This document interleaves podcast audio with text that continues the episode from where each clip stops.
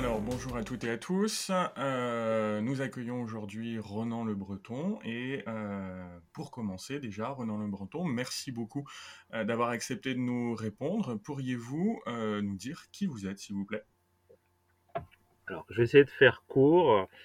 donc avant tout, bah, j'ai grandi en Bretagne. je me suis vraiment j'ai baigné dans les mondes imaginaires, le jeu de rôle, qui justement c'est pas la littérature des mondes imaginaires, mais en tout cas l'extension des mondes imaginaires euh, créatifs, où là le spectateur, etc., est amené et convié à participer et à créer euh, lui-même, à collaborer dans ces, dans ces univers ouverts.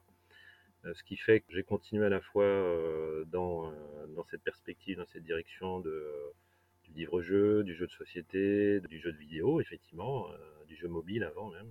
C'était dans mes premières expériences. Et en parallèle, j'ai beaucoup écrit euh, dans des bandes dessinées. Euh, avec tout ça, j'ai fait énormément, j'ai animé pas mal d'ateliers et puis j'ai donné beaucoup de cours de scénario et de scénario, donc de jeux vidéo, de narration interactive, d'écriture numérique. Et c'est pour ça que j'ai publié un livre sur ce sujet parce que justement à l'époque, quand j'ai commencé à le faire, parce que on m'avait posé la question, on m'avait un peu sollicité sur ce sujet, il n'y en avait pas. Il n'y avait que des livres en anglais, d'américains en anglais. Et, euh, donc justement, c'était pour combler un manque. Et, bah, je vois qu'effectivement, bah, ce livre, il marche bien. J'ai régulièrement des gens qui m'en parlent, euh, qui me disent c'est très bien ton bouquin, je suis content. Voilà, donc ça, ça fait vachement plaisir. Et euh, du coup, vous parliez de l'écriture. Est-ce que qu'est-ce qui vous a amené vers ça? Est-ce qu'il y a des choses dans, je sais pas, des, livres sur lesquels vous êtes tombé, euh, des, des, choses que vous avez pu lire qui vous ont amené à, à, à écrire à votre tour? Alors, dans un premier temps, euh, c'est vraiment le jeu de rôle qui m'a poussé à l'écriture naturellement, parce que le jeu de rôle, justement, hein, le fait que c'est une sorte de mode d'emploi, on donne un système, on donne euh, la carte du monde, euh, le bestiaire, les différentes races ou factions qui, cohabitent dans un monde, mais c'est ouvert, c'est à nous de s'en emparer, même si on propose des scénarios déjà préécrits. On est incité à nous-mêmes en écrire, à ensuite les mettre en application, donc être maître du jeu. Euh, pas seulement joueur. Et donc justement, on est poussé en fait vers ce travail d'écriture, de, réécriture, de, réinterprétation, d'appropriation en fait, hein, euh, quelque part. donc c'est comme ça que j'ai commencé naturellement, sur même, enfin parce que d'autres euh, d'autres amis le faisaient, donc c'était totalement, c'est tout à fait naturel. Donc j'ai même pas réfléchi pourquoi je faisais ça. Et puis à un moment donné, je me suis dit mais qu'est-ce que je vais faire dans la vie Et là effectivement, je me suis posé un moment en me disant bon en fait, ce que j'aime, c'est écrire. C'est écrire des histoires. C'est la narration. Et là, du coup, oui, euh, je me suis dit, bon, le, temps a passé, t'as pas vraiment fait des études dans, ce sens-là, mais maintenant tu, te poses sérieusement la question de savoir ce que tu vas faire. Euh, bah, faut rattraper le temps perdu, faut, faut, lire des bouquins, euh, faut essayer de comprendre comment vraiment on écrit bien, parce que je le faisais vraiment de manière naturelle, euh, sans méthode. Donc là, je me suis penché sur des livres essentiellement des livres euh, qui parlaient d'écriture du roman, du théâtre, mais c'est surtout, effectivement, à l'époque, c'était fin des années 90, c'était surtout des livres euh, d'écriture de scénario audiovisuel. C'est là où il y avait beaucoup, beaucoup de, ressources. C'est ceux-là qui m'ont aidé à, commencer à essayer de comprendre un peu, mais c'est quoi la mécanique d'écriture, qu'est-ce qui marche, qu'est-ce qui ne marche pas, qu'est-ce qu'on doit faire, comment on doit penser, comment on structure, etc. Ok, merci. Alors effectivement, comme vous l'avez euh, précisé euh, dès le début de l'entretien, euh, vous avez écrit entre autres un ouvrage qui est consacré au design narratif, qui a été publié en 2017. Est-ce que vous pourriez nous expliquer en quelques mots ce que vous entendez par cette notion? Alors, le design narratif, c'est en fait une branche du game design, mais qui va se focaliser sur justement la narration au lieu de se focaliser sur le gameplay. C'est-à-dire, elle va essayer de penser comment, parce que là, du coup, on est vraiment dans le jeu vidéo, hein, euh, c'est appliqué, euh, ça s'applique au jeu vidéo, une expérience interactive, numérique, où il y aura il y aura vraiment de l'interaction, de, donc de l'agency, de la, une, liberté d'action et d'interaction de l'utilisateur. comment on va raconter l'histoire à, justement cet utilisateur, comment on va l'immerger dans l'histoire, comment le système lui-même va participer à cette narration, etc. Donc c'est une vision très conceptuelle, très euh, architecturale, très systémique. Cette branche s'est développée de plus en plus. Au moment où j'ai écrit, euh, le design narratif était encore terme et une compétence qui n'était pas totalement identifiée. Ça commençait tout juste, ça émergeait. on était encore au moment où on parlait plutôt de game writer, c'est-à-dire en fait des scénaristes de jeux vidéo, qui se contentaient d'écrire les dialogues, euh, des cutscenes, etc. Mais les, les textes in-game éventuellement. Et moi justement j'étais à dire attention, la narration elle est partout, elle est aussi dans l'environnement, elle va être justement dans le design, dans le, dans le système. C'est beaucoup plus large que, que simplement la partie l'écriture de dialogue parce que finalement l'expérience de jeu, c'est tout ça à la fois. Et donc la narration, elle va être partout, elle va être disséminée un peu, euh, dispersée dans tout ce qui peut euh, être visible et euh, en lien, en, interaction avec l'utilisateur. Avec Merci. Alors justement, vous, vous parliez de, narration, et nous, ce qui nous intéresse ici dans, dans les petits cahiers Louden, c'est les histoires dont vous êtes le héros. Et bien sûr, le scénario est, essentiel dans, dans ce genre d'histoire. Euh, lorsque l'on construit le jeu, l'histoire, euh, c'est, c'est le cœur de, de ce que l'on va de ce que l'on va créer et justement vous, vous faites un, un, distinguo entre narration et, scénario est-ce que vous pouvez nous expliquer un petit peu la différence entre euh, narration scénario et même storytelling alors, storytelling, ça sera en fait narration. J'utilisais les deux. On peut parler de narrative, vraiment, ça existe aussi en anglais. Le storytelling, c'est vraiment plus la, capacité, le, fait de raconter une histoire, justement, de, mettre en scène la narration. La narration, c'est raconter. Qu'est-ce que raconte, euh, qu'est-ce que qu'est-ce qu'une histoire, qu'est-ce qu'une expérience. Euh, parce que ça peut être une expérience de jeu vidéo, ça peut être une expérience simplement immersive, ça peut être un tableau. Un tableau raconte des choses. Il va euh, véhiculer un sens, véhiculer des émotions. On va, en regardant un tableau, en, lisant un livre dont vous êtes le héros, en jouant un jeu vidéo, on va ressentir des choses. On va pas simplement euh, appuyer sur des boutons et regarder le score qu'on est en train de faire et essayer d'avancer. C'est pas juste ça ce qui se passe. Donc ça, c'est la narration. C'est qu'est-ce que vit l'utilisateur? Qu'est-ce qu'il ressent? Quand il finit la session, quand il finit l'expérience, quand il a fini de regarder le tableau, et après on lui parle du tableau, on lui parle du film euh, qu'il a vu, euh, genre là je suis allé voir récemment la première partie d'une, euh, on est, il en reste quelque chose, quoi. Justement, on a, on a ressenti des, émotions, des, des, sensations à certains moments. Donc ça, c'est la narration. C'est qu'est-ce, c'est au-delà de l'histoire. Enfin, le film parle de ça, ça, ça, ça. Non, c'est qu'est-ce que j'ai vécu. Le scénario, le scénario au sens strict, justement dans l'audiovisuel ou dans la bande dessinée, c'est vraiment un document de travail. C'est quelque chose que finalement le public verra jamais. Lui, ce qu'il va voir, ce qu'il va lire, c'est des dialogues, il va entendre des dialogues, il va avoir des scènes, euh, si c'est un jeu vidéo ou un film, euh, il entendra des sons, des musiques. Euh, ça, c'est vaguement indiqué dans le scénario, mais c'est pas perceptible dans le scénario. Là, c'est euh, c'est justement l'étape d'avant qui est une étape très, euh, discrète et invisible qui finalement n'est pas, euh, à la connaissance du public. Là, on est dans l'étape de conception. Donc on est avant en fait la publication, la diffusion, si, je puis dire. Le scénario, après on parle du scénario parce que effectivement c'est le squelette hein, quelque part, mais un humain, vous voyez pas un squelette, vous voyez une personne. Mais effectivement un humain, c'est un corps, et à l'intérieur de ce corps il y a un squelette scénario, c'est le squelette, mais vous ne le voyez pas, le squelette. C'est la personne qui parle, qu'est-ce qu'elle raconte, et finalement, on oublie même que c'est juste un corps, c'est une personne avec sa voix, euh, son regard, euh, etc., et ce qu'elle dit. Ça, c'est la narration. Si je puis faire, euh, si je peux continuer justement sur une sorte de parabole, ça serait ça. D'accord. On sent qu'effectivement, il y, a toujours cette, cette trame narrative, mais qu'ensuite on l'adapte selon, selon les, contextes. Et alors, du coup, question très très difficile, que ce soit pour euh, un scénario, pour du storytelling. Euh, est-ce que euh, vous pensez qu'il est possible de résumer les principaux ingrédients nécessaires pour faire une bonne histoire? Quelles, sont les choses auxquelles vous pensez systématiquement quand vous commencez à imaginer une nouvelle histoire, à imaginer un, nouveau contexte narratif? Alors, pour que justement on ait vraiment une histoire, c'est-à-dire une histoire qui fait sens, il faut une dimension humaine puisqu'il faut de l'émotion. Euh, donc il nous faut un personnage. Un personnage important, un personnage principal, protagoniste, auquel on va s'identifier, etc. On aura du mal à avoir une histoire. Que ce soit donc un roman, une bande dessinée, un film, un jeu vidéo, euh, il y a toujours un personnage, il y a toujours un avatar, quelqu'un euh, justement qui va être le pivot, le, point de vue central de l'histoire. Donc ça, c'est déjà, on peut pas enlever ça. Si on enlève ça, Il y a plus si c'est juste, on raconte des, des, événements, mais c'est pas ramené à l'échelle d'une personne. C'est un cours d'histoire, par exemple. Dis pas qu'un cours d'histoire c'est pas intéressant, mais c'est autre chose. C'est une autre forme de communication. Ce n'est plus de la narration. Le deuxième point, c'est bah, ce personnage, il est quelque part. Il est en France aujourd'hui, ou il est aux États-Unis, ou il à la préhistoire, l'époque de la glaciation, j'en sais rien. Il est dans un contexte, un contexte spatial, un contexte temporel. Donc ça, il euh, faut le placer, il faut le situer. Ce qu'on appelle le setting en anglais. Euh, donc euh, il faut un, cadre, un cadre narratif. Et deuxièmement, une fois qu'on a un personnage et un cadre, bah, qu'est-ce qu'il fait ce personnage? C'est ça qui va nous intéresser. il est là, qu'est-ce qui lui arrive?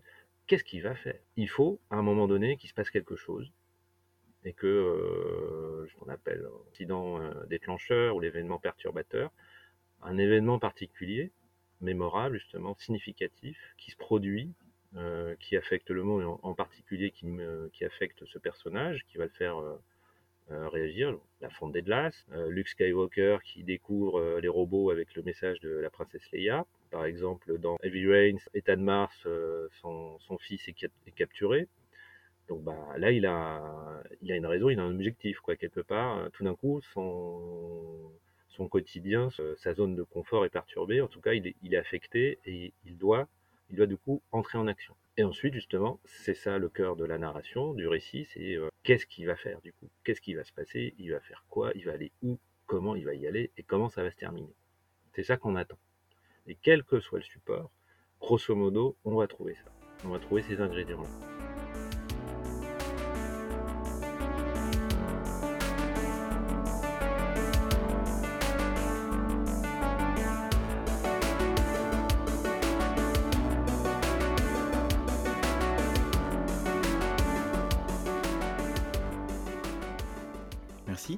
Alors justement, vous parlez de l'importance de, des personnages et du personnage principal en particulier, même s'il y en a, même a plus de plus que un. Dans les, dans les histoires dont vous êtes le héros, ces, histoires-là, elles cassent un petit peu ce quatrième mur. On n'est plus simplement lecteur, on est aussi personnage principal. Et justement, nous, ce qui nous intéresse, c'est de savoir comment, enfin, quels sont les leviers qui engagent le lecteur dans ce genre d'histoire-là. Les leviers. Euh, oui, c'est vrai que du coup, le livre dont vous êtes le héros, on est à la fois joueur et maître du jeu. Il y a, ce paradoxe euh, où on est, euh, on est le propre garant du respect des règles, parce qu'on nous donne le système, etc. Mais c'est nous-mêmes qui nous, arbitrons, donc on peut, dire oui, en fait, j'ai réussi le combat, j'ai fait la bonne piste, j'ai choisi la bonne, la bonne option et je continue. Ça, ça c'est particulier parce que dans le jeu de rôle, si je prends le, si je fais le parallèle avec le jeu de rôle de table, normalement on a une équipe de joueurs, hein, censé être plusieurs, et il y a un maître du jeu, ce qu'on va retrouver dans euh, les modèles, euh, les, configurations d'escape room. On aura une équipe de joueurs dans la pièce, et puis on va avoir un game master qui va surveiller, donner des indices, etc., euh, et qui vérifie que tout se passe bien. Donc il y a un vrai arbitre indépendant et qui lui est là pour veiller sur le bon déroulement de l'expérience, donc qui est en dehors de, de l'expérience, puisqu'il est, euh, il est, il est là, mais en même temps, il n'est pas censé être là, puisqu'on est dans une fiction, on est dans, un, dans une histoire. Euh, donc il y a cette superposition qu'on retrouve dans le jeu de rôle, que c'est le maître du jeu, qui à la fois est là, le garant de la bonne histoire et qui incarne tous les personnages non jouables qui vont interagir avec les, joueurs. Et puis effectivement, dans le livre-jeu, c'est le livre un peu qui donne le mode d'emploi, mais c'est vous, c'est vous qui êtes à la fois le joueur et l'arbitre. Euh, même si vous ne savez pas exactement tout ce qu'il y a dans le livre, parce que contrairement au maître du jeu, vous n'avez pas accès au scénario tout de suite, mais vous pouvez passer au-dessus des règles, puisqu'en fait, c'est vous qui, êtes le garant des règles. Et je ne dirais pas le nombre de joueurs euh, qui trichent, qui, qui repassent en arrière, disent, ah ben non, finalement, c'était ça la bonne option. Donc, qui sont plus ou moins euh, honnête, euh, fair play dans le, principe, puisqu'au final, ils sont eux-mêmes garants. C'est pas comme dans un jeu vidéo, là, c'est l'IA qui gère le, système. Donc là, vous n'avez pas accès à moins d'utiliser des, des, codes de triche. Euh, vous pouvez pas euh, sauter les règles. Vous êtes obligé de les respecter un minimum. Donc là, c'est vrai que le livre-jeu, c'est à vous de jouer un peu le jeu, sinon bah, c'est moins drôle, quoi, parce que vous, vous trouvez tout, tout de suite, il n'y a plus vraiment d'enjeu. Et c'est le problème le système, il est là pour, pour garantir un peu la, d'abord la difficulté, mais aussi justement la vraisemblance, le fait qu'il y a quand même une progression, que c'est pas évident, qu'il y a un enjeu justement, ce qu'on va retrouver dans le genre d'action, euh, le genre euh, policier, où euh, on trouve pas tout de suite l'énigme, la réponse, sinon ça serait pas drôle. Je ne sais pas si j'ai vraiment bien répondu à la question. Mais... Si, en partie quand même. Si, si, il y a eu, y a eu des, des, des bouts de réponse et euh, je suis content que vous ayez abordé les, les jeux de rôle également. Comme ça, ça nous donne un spectre plus large. Et je laisse Michael poser la prochaine question. Alors justement, euh, ouais, effectivement, euh, à, à, ce stade de la discussion, on a évoqué euh, beaucoup d'éléments théoriques qui sont nécessaires pour essayer de comprendre euh, donc le, storytelling, la narration, les scénarios, euh, le concept de livre-jeu. Euh, je pense que nos auditeurs auront besoin à ce stade d'avoir un exemple. Alors parmi les nombreux projets sur lesquels vous travaillez, vous avez vous-même travaillé sur un livre-jeu. est-ce que, enfin, au moins un livre-jeu, est-ce que vous pourriez nous, nous, développer justement cet exemple, nous expliquer euh, comment vous avez construit cette histoire, comment vous avez élaboré euh, cette, euh, cette, création? D'accord. Alors, ce livre-jeu était un concept un peu novateur à l'époque. Je dirais toujours un peu parce que sur le fond, ça restait un livre-jeu. Justement, sur la gestion du système, là, on était dans un système effectivement classique avec la, fiche de personnage, les, fiches de monstres, les la gestion de combat avec l'aléatoire, euh, donc l'utilisation de règles, euh, enfin l'utilisation de dés, pardon. Euh, donc là, il fallait des feuilles de papier, du, le crayon, la gomme et tout pour vraiment jouer. Le, livre en lui-même ne suffisait pas. On, était obligé, c'était préférable d'avoir du matériel supplémentaire comme dans une partie de jeu de rôle classique de table. En revanche, il avait été pensé comme un, jeu de plateforme. Donc, il était structuré en niveaux. Donc, euh, c'est comme ça que j'ai construit l'architecture du. Euh, avant de commencer à écrire, justement, j'ai décomposé, euh, j'ai posé la progression de justement le parcours du joueur dans différents niveaux. Et chaque niveau avait donc c'est des différents décors et on pouvait se balader à chaque fois qu'on était dans un niveau, on pouvait se balader dans les différentes zones niveau, euh, trouver, euh, interagir avec les personnages, débloquer des, débloquer des éléments, euh, des objets, des indices, etc., qui nous permettaient, qui nous faisaient monter en, niveau, qui nous permettaient ensuite éventuellement de d'affronter d'autres d'autres adversaires ou de débloquer parfois certains éléments qui étaient cachés effectivement dans des niveaux et qui, qui là exigeaient d'avoir trouvé un objet, une relique ou autre, pour pouvoir euh, accéder à cet objet-là qui ensuite permettait de finir l'histoire complète. J'espère que c'est à peu près clair. Mais c'est ce qu'on retrouve, hein, euh, l'architecture que je présente, même s'il est éclaté en différents niveaux, euh, c'est ce qu'on peut retrouver justement, puisque je parlais des escape rooms. Les escape rooms, des fois c'est qu'une pièce, des fois c'est deux, trois petites pièces. Mais même à l'intérieur d'une pièce, on peut découper le, le, justement, euh, ils pensent, euh, les, concepteurs pensent en termes de plans, etc. Euh, donc ils ont le plan de la pièce ou le plan des différentes pièces et ils, dispersent un peu comme des cailloux, comme des, bouts de pain comme le petit pousset, pour que justement les joueurs découvrent tel tel indice, telle clé. Là justement c'est très très simple, hein, c'est un clé ou un mot de passe pour ouvrir tel élément qui ensuite une clé ou un autre mot de passe qui va ouvrir tel tel indice et ainsi de suite. Donc les joueurs dans, les escape rooms, ils passent leur temps à aller d'un bout à l'autre de la pièce ou revenir dans les différentes pièces pour tout débloquer parce que les, pièces sont pas autonomes, elles sont euh, liées les unes aux autres, elles sont interdépendantes. Et donc dans le, livre que je faisais, c'était pareil. Il y avait, euh, on était obligé de revenir des fois dans certains niveaux pour récupérer certains éléments qui n'étaient pas disponibles tant qu'on n'avait pas été à tel niveau pour débloquer tel objet qui permettait de récupérer tel autre, et ainsi de suite. Donc ça, c'est vraiment euh, la construction de base qu'on retrouve dans les jeux d'aventure, dans les escape rooms. Mais ça, c'est pas ce qu'on trouve dans tous les livres dont vous êtes le héros. Euh, les escape books, éventuellement. Ça, moi, j'en fais pas mal.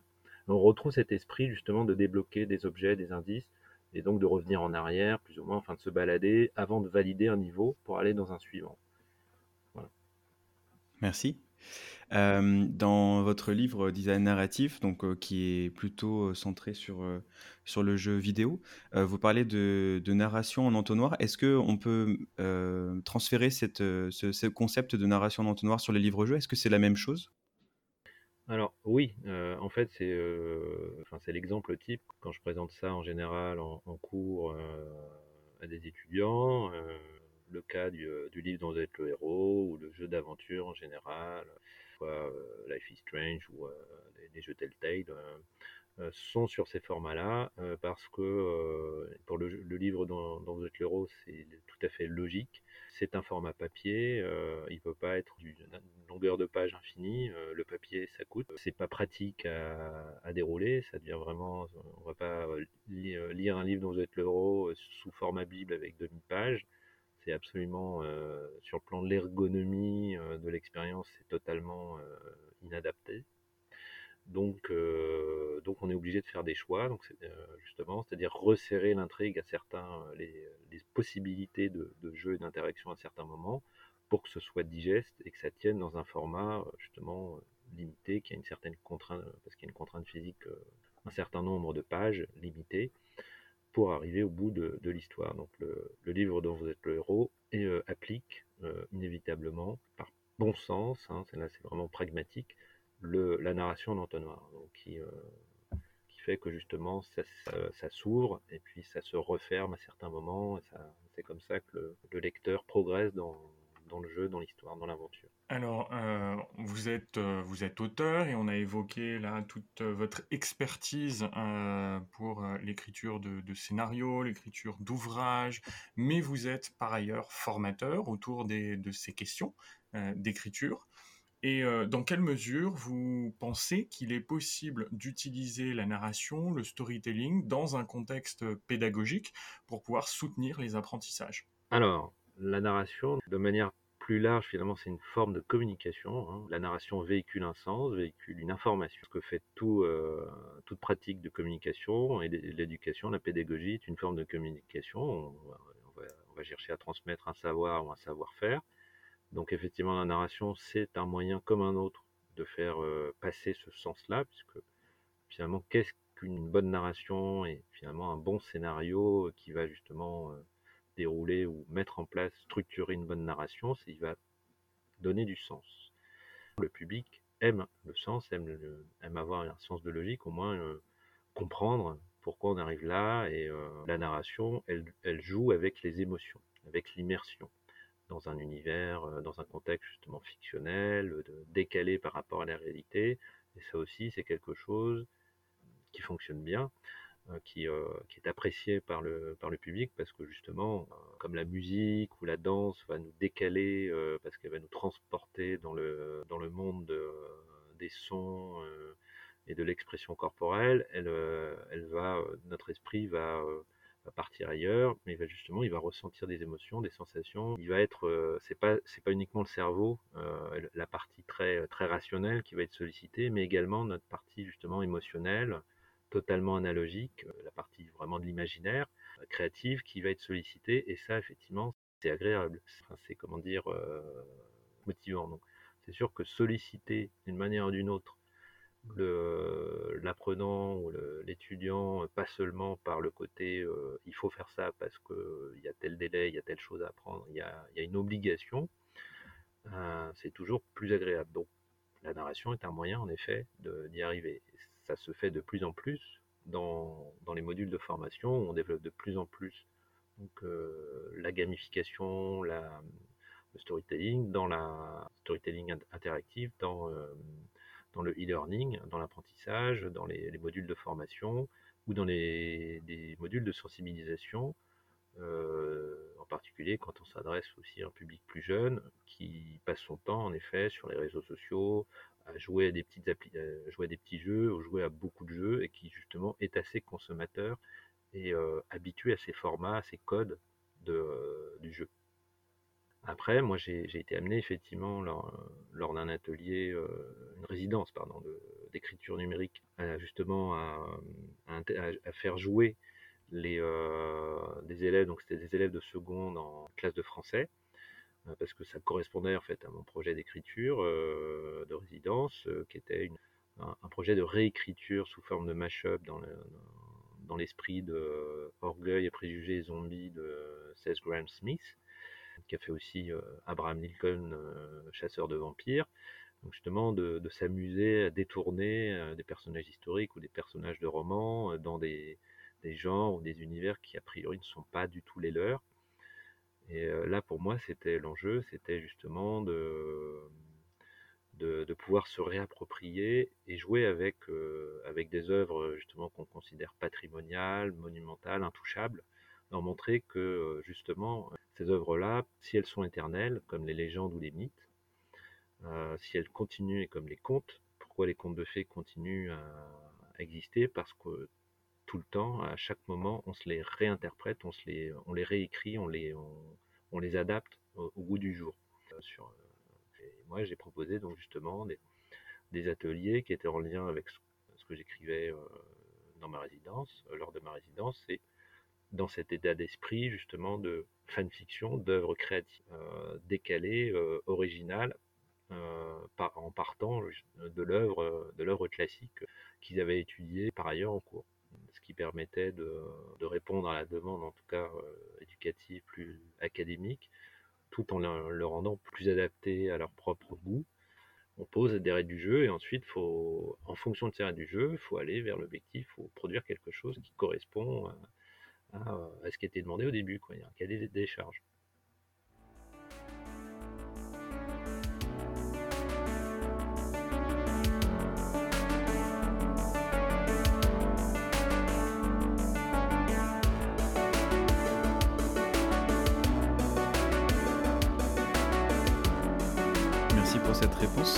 Euh, on arrive bientôt à la fin euh, de cet épisode. On a encore trois petites questions à vous poser.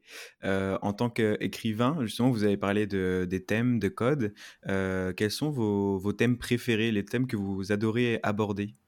Donc, les, thèmes que j'aime beaucoup, je dirais que j'ai déjà beaucoup traité et, que j'aime, hein, effectivement, c'est, je c'est le euh, la fantaisie parce qu'elle touche beaucoup, euh, euh, elle, flirte énormément avec le avec l'imaginaire, avec le mythe, la légende, avec la, magie, justement, avec l'invisible, l'indicible, la mystique, pas seulement le surnaturel, mais les, justement cette idée de il y a non pas qu'il y a une vérité, euh, la vérité est ailleurs, mais euh, qu'il y a des choses que l'on ne comprend pas vraiment, qui échappent à, nos sens, euh, justement, à, nos sens rationnels, qu'on on est à la fois rationnel et, justement irrationnel, on est logique mais aussi analogique. C'est pour ça que je préfère finalement la fantaisie, le fantastique euh, à la science-fiction, même si j'en ai lu beaucoup euh, aussi. Euh, je suis très fan de Dune parce que je trouve que Dune, il y a quand même, justement, c'est une science-fiction qui a vraiment, qui, a un côté très politique, très géopolitique et géoéconomique. Il y a l'économie, il y a l'écologie, etc. Mais il y a aussi cette mystique. C'est pas juste de, la science et de la technique.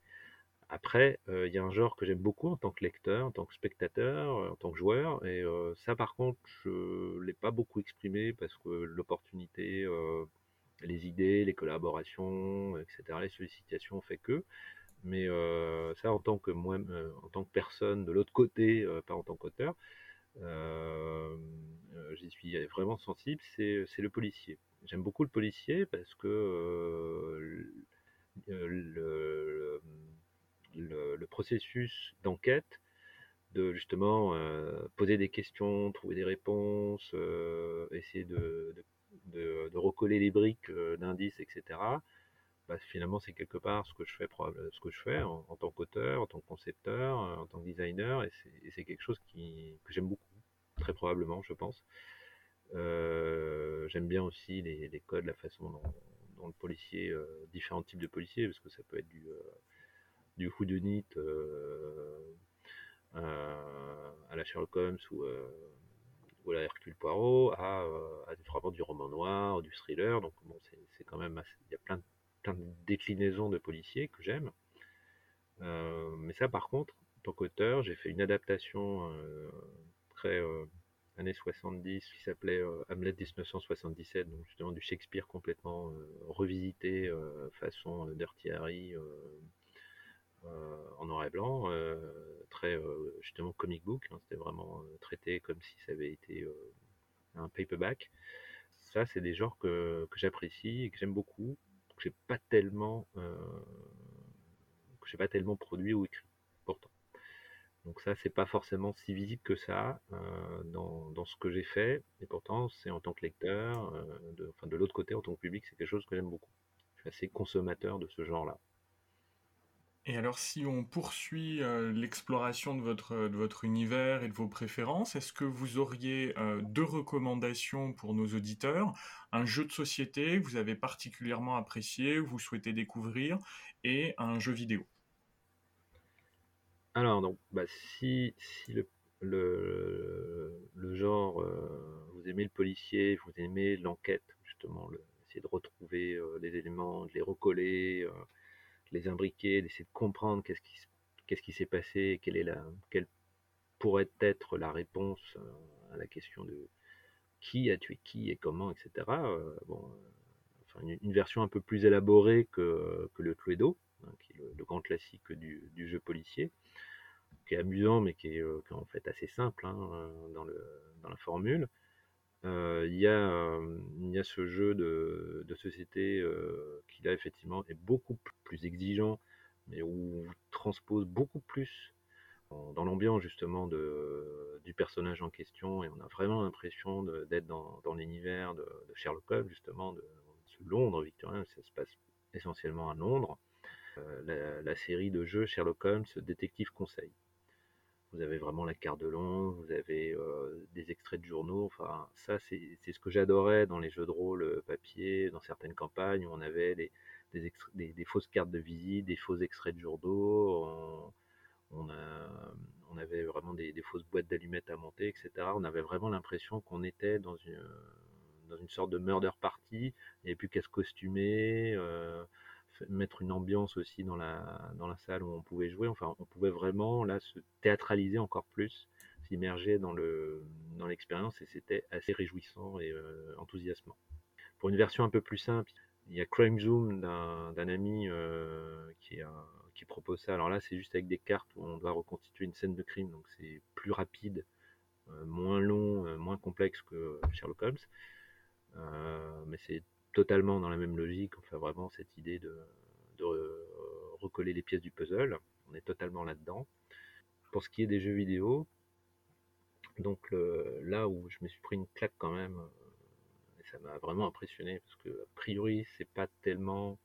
Moi, je, à un moment donné, je vais décrocher parce que c'est trop long, c'est trop engageant, trop exigeant. C'est euh, bah, des RPG euh, qui sont euh, open world ou assez ouverts et qui sont devenus de plus en plus longs. Euh, mais le The Witcher 3, bah, je reconnais, il, m'a amené vachement loin. je pensais pas que je resterais aussi longtemps dans, l'univers de, de, Novigrad et autres. mais parce que justement l'univers est beau, il est vraiment très riche, passionnant, il y a plein de personnages, il y a plein d'histoires, il y a plein d'interactions. Euh, les personnages, ils ont vraiment des choses à dire. Enfin, ils sont vraiment, on les, on, les sent quoi. Ils sont, réels. Ils sont, pas juste des, euh, avatars en trois dimensions. Et là, du coup, effectivement, je suis, euh, il, m'a, il m'a happé et il m'a gardé dans, dans le jeu pendant très longtemps. Alors, on va passer à la prochaine question, euh, qui sera la dernière. Euh, quels sont Est-ce que vous pouvez nous parler un petit peu de vos prochains projets, si vous le pouvez? On sait que c'est pas tout le temps possible parce qu'il y, y, a des contrats, tout ça. Est-ce que vous pouvez nous parler de vos prochains projets? Et aussi, est-ce que vous pouvez nous dire où est-ce qu'on peut les retrouver, ces prochains projets? Comment on peut faire en sorte de rester documenté sur ce que vous faites? J'ai un site où euh, je poste des, des articles sur, euh, sur, la narration et sur les projets que je fais. Euh, je tiens un peu à jour euh, sur mes, travaux. Après, c'est vrai que maintenant, je suis un peu moins imposé qu'avant, mais quand même, voilà, je, remets régulièrement à jour. c'est quand même effectivement ma, vitrine principale, on va dire, dans laquelle j'indique aussi quels sont les, différents profils que j'utilise sur les, réseaux sociaux par ailleurs pour communiquer. Les projets sur lesquels je, travaille, alors actuellement, je travaille, donc c'est une nouvelle collaboration sur une, un projet de, jeu sérieux, donc qui est, plus effectivement une, expérience interactive, mais qui est de, la sensibilisation à la métacognition. Ça, là, par contre, je je suis pas trop tenu à une, excessive confidentialité, confidentialité, ça je peux le dire, hein, enfin en tout cas au moins le, contexte. Et c'est vrai que c'est intéressant. Euh, alors la métacognition, pour dire les choses simplement, c'est euh, comment apprendre à apprendre. Donc là justement, c'est très intéressant. J'ai dû lire pas mal de références parce que je suis pas du tout un spécialiste à la base. Euh, j'avais quelques notions parce que j'ai été confronté moi-même à ces problèmes-là parce que j'ai une opération de neurochirurgie et que du coup j'ai dû réapprendre à apprendre et être efficace, etc. À remorganiser mieux pour pour travailler mais voilà, je suis pas, c'est pas mon domaine. En parallèle de ça, je, je vais euh, m'atteler maintenant euh, plus sérieusement à un projet beaucoup plus long. Hein. Là, on parle, là, je parle d'une production qui va, qui va s'étirer sur 3 ou 4 ans. Donc là, un vrai projet de jeu vidéo, en fait, il y a un gros projet de jeu vidéo Euh, et là, par contre, je peux pas dire grand chose encore. C'est toujours un peu confidentiel. Euh, mais euh, en janvier 2022, euh, une annonce officielle sera faite, donc bon, c'est quand même pas si loin. Tout ce que je peux dire, c'est que là, je vais être, ma contribution va, va, porter justement sur les éléments qui moi me, passionnent et m'intéressent le plus. Donc justement, les, ces fameux piliers de la narration, donc le contexte, les personnages et types de personnages possibles, les toiles de personnages, les matrices de personnages, les, arches narratives, euh, finalement, hein, ce que j'appelle euh, la, frise chronologique, euh, par exemple, vraiment les, le, background, hein, comme on dit dans, le jeu de rôle. Donc là, vraiment, je vais être dans le jeu de rôle papier. Donc là, être vraiment sur ces, fondamentaux-là. C'est là où je vais, principalement exercer mon, expertise. et ça, c'est justement ce que j'aime faire. Alors, on a hâte de découvrir euh, tout ça. On va attendre patiemment jusqu'en 2022. Euh, d'ici là, euh, nous, on mettra évidemment sur, bah, en référence de, ce podcast et de l'article également qui l'accompagnera, les références permettant de retrouver vos travaux. et en fait, l'essentiel est effectivement rassemblé sur votre, sur votre page web personnelle, Scénario 2.0.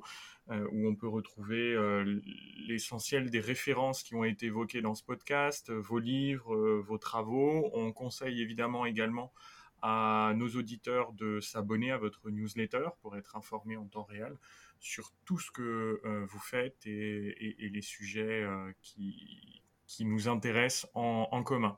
il nous reste à vous remercier, Roland Le Breton, de nous avoir consacré un peu de votre temps. Charlie?